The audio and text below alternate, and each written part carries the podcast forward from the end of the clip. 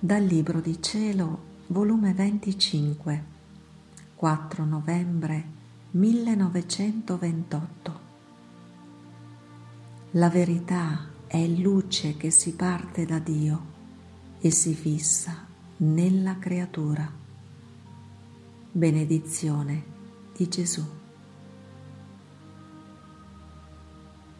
La mia povera intelligenza si sente come rapita dalla luce del fiat divino, ma questa luce non porta solo calore e luce, ma è portatrice di vita, la quale accentrandosi nell'anima vi forma la sua vita di luce, di calore, e dal centro rinasce la vita divina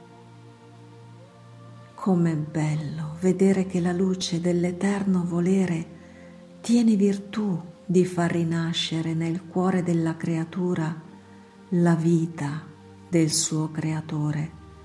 E tante volte, per quante volte, questa divina volontà si abbassa a far conoscere alla creatura altre sue manifestazioni che le appartengono quindi, mentre la mia mente si perdeva in questa luce, il mio dolce Gesù, muovendosi in questa luce, che pareva che stava come inabissato in essa, mi ha detto, Figlia mia, quante verità ti ho manifestato sulla mia divina volontà tante luci si sono sprigionate dal nostro seno divino e si sono fissate in te, ma però senza distaccarsi dal centro del suo creatore, perché la luce è inseparabile da Dio. Si comunica, si fissa nella creatura e non perde mai il centro donde ne uscì.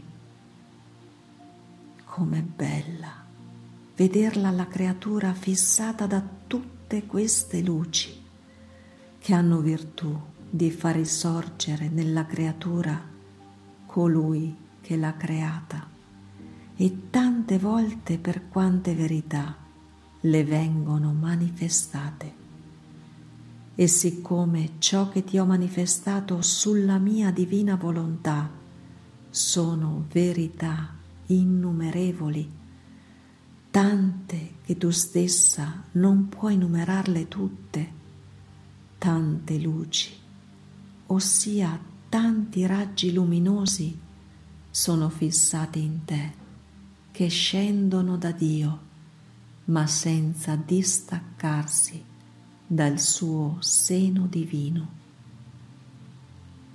Queste luci formano il più bello ornamento in te e il dono più grande che potevi ricevere da Dio, perché essendo queste verità fissate in te, ti danno il diritto sulle proprietà divine e tanti diritti per quante verità ti ha manifestato. Tu non puoi comprendere la grande dote con cui sei stata dotata da Dio con queste verità, che come tante luci sono fissate nell'anima tua.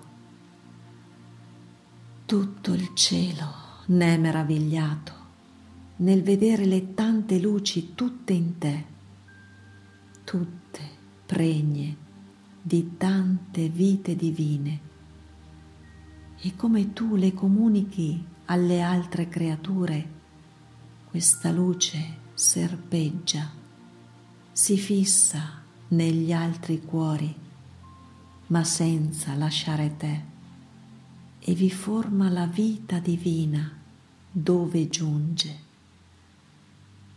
Figlia mia, che tesoro grande ti è stato affidato con tante verità che ti ho detto sulla mia divina volontà. Tesoro che tiene la sua sorgente nel suo seno divino, che darà sempre luce senza mai cessare.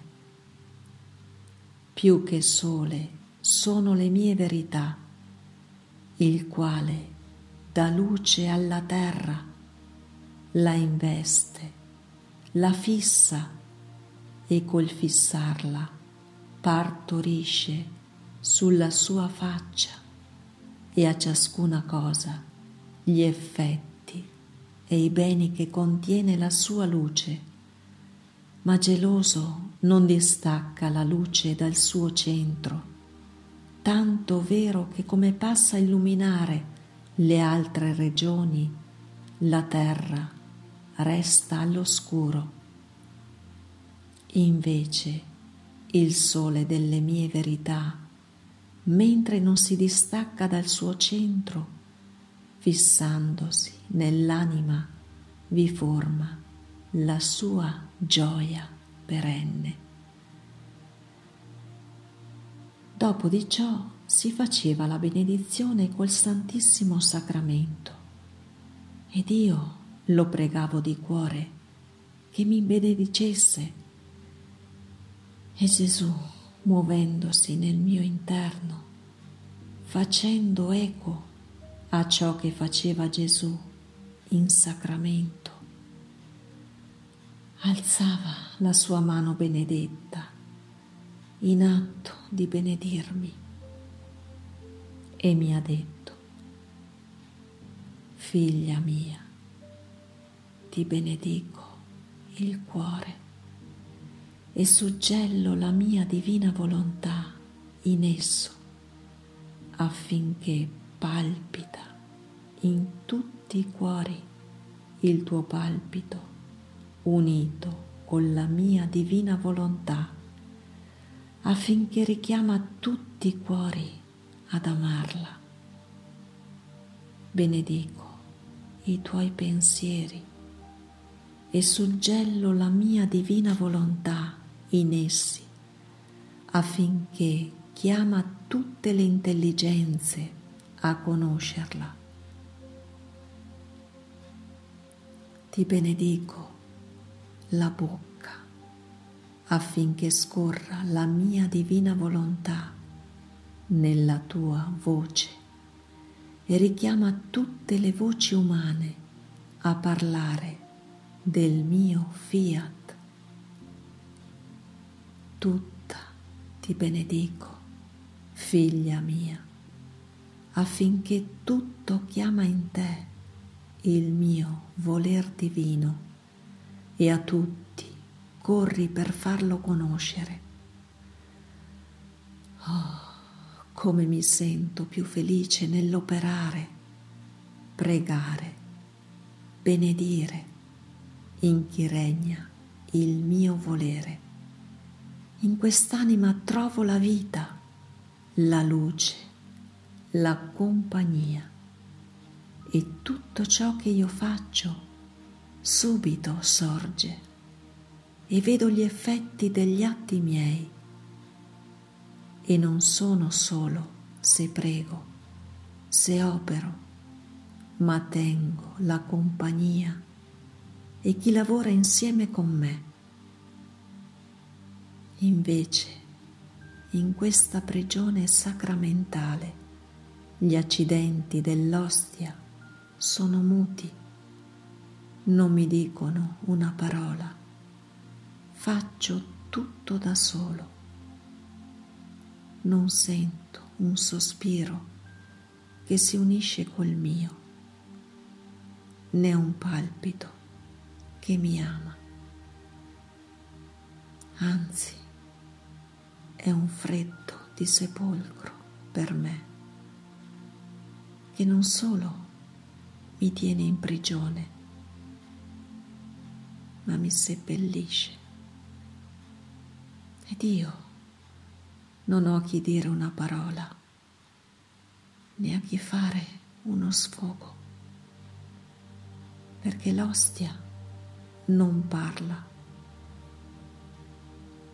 Sono sempre in silenzio e con una pazienza divina aspetto i cuori che mi ricevono per rompere il mio silenzio e godere un poco di compagnia.